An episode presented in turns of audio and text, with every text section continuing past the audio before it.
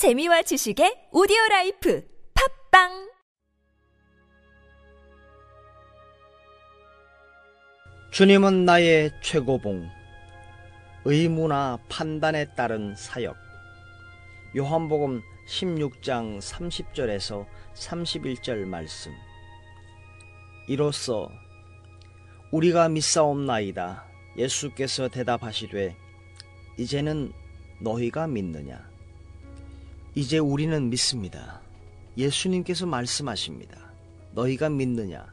너희가 나를 홀로 두고 떠날 시간이 다가오고 있다. 많은 사역자들이 예수 그리스도를 홀로 내버려 두고 의무감이나 자신의 특별한 판단에 따라 일합니다. 그 이유는 예수님의 부활하신 생명이 그들에게 없는 것처럼 생각하고 행동하고 믿지 않기 때문입니다.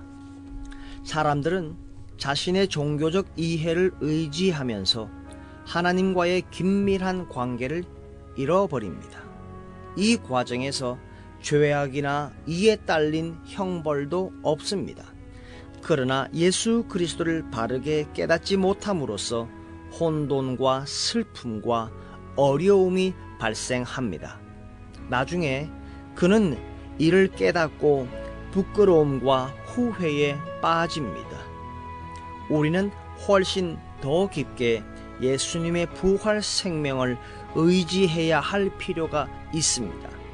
또한 만사를 주님과 연결 짓는 습관을 길러야 합니다.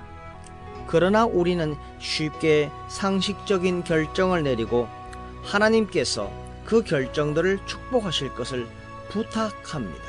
그러나 하나님은 그렇게 하실 수 없습니다.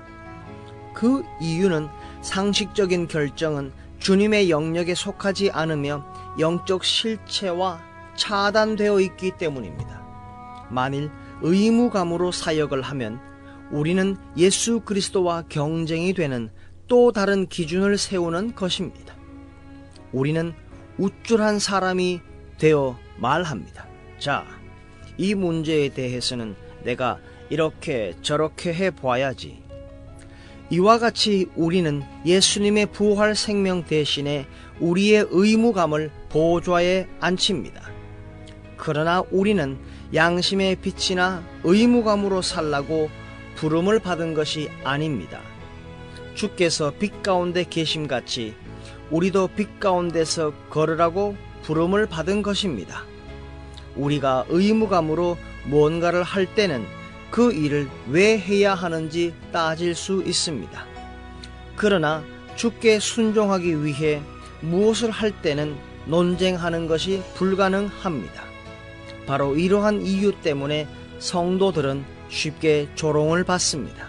바로 이러한 이유 때문에 성도들이 세상의 법정에 이르기까지 다툽니다. 의무나 판단에 따른 사역이 아닙니다. 예수님의 부활하신 생명이 여러분에게 있습니까?